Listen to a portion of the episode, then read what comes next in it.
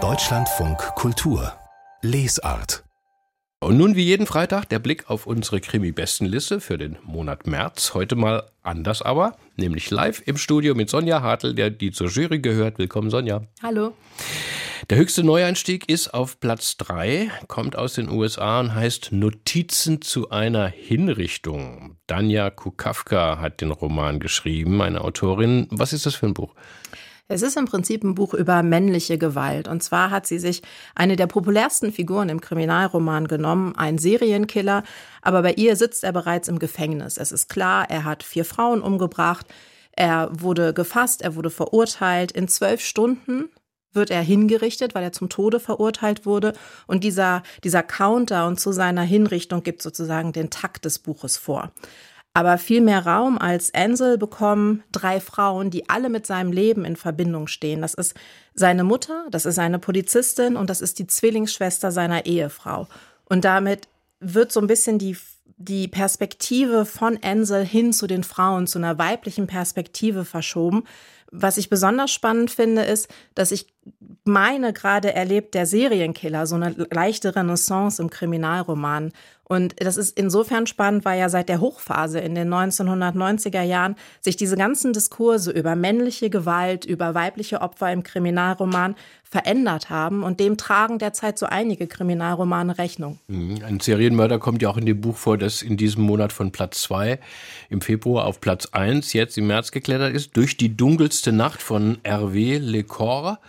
Ähm, wird da auch neu erzählt? Ist eine neue Erzählweise über Serienmörder? Da wird anders erzählt, denn der Serienmörder ist eine von drei Hauptfiguren, aber er steht nicht im Zentrum. Es sind nicht seine Taten, die alles bestimmen und vor allem geht von ihm auch keine Faszination aus. Es gibt keine hehren Gründe für seine Taten. Er kann das auch nicht intellektuell begründen, sondern es geht ihm einfach nur darum, Aggressionen auszuleben. Und wir erfahren zwar auch, dass auch der Täter Gewalt erfahren hat in seinem Leben, aber damit soll kein Verständnis oder irgendwas geheuchelt werden.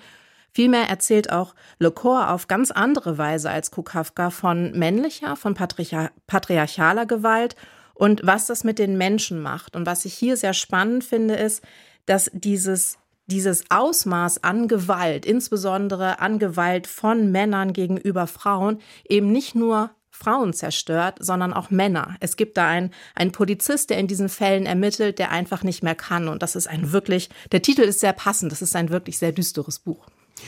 Und neu auf der, Platz, auf der Liste ist, auf Platz 6 ist noch ein Kriminalroman aus Brasilien, Die Stadt der anderen von Patricia Melo.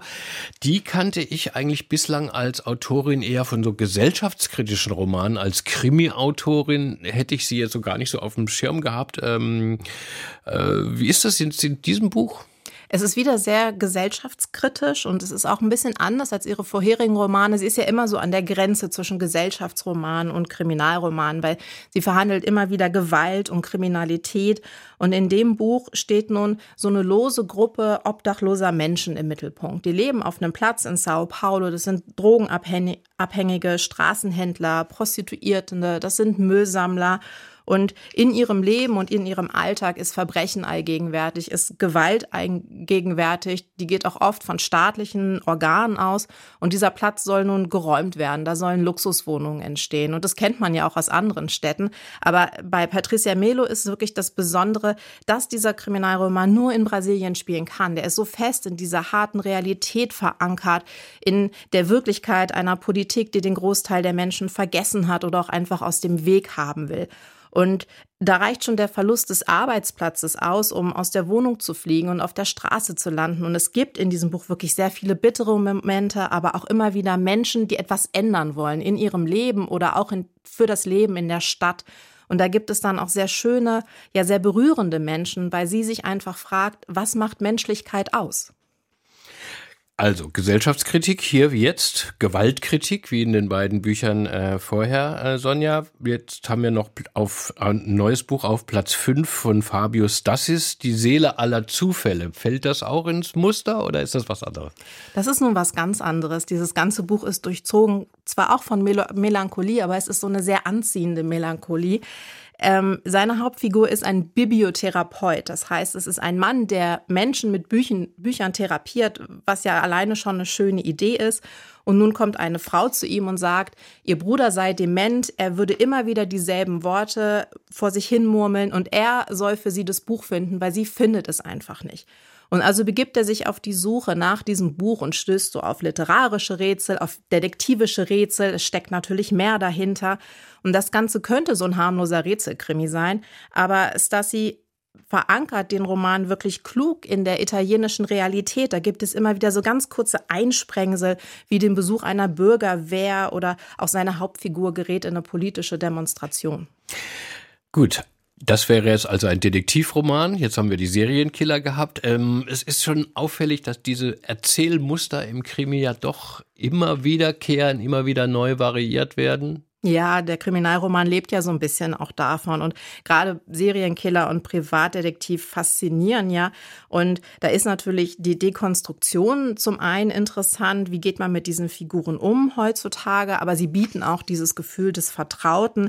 Das ist ganz äh, angesichts dieser Retrowelle im Kriminalroman auch ein Faktor, Faktor. Aber was als Krimi-Kritikerin wirklich sehr interessant ist, sind die Variationen dieses Schemas und dieser interessanten mhm. Muster, weil sie sich immer wieder einer veränderten Realität anpassen können.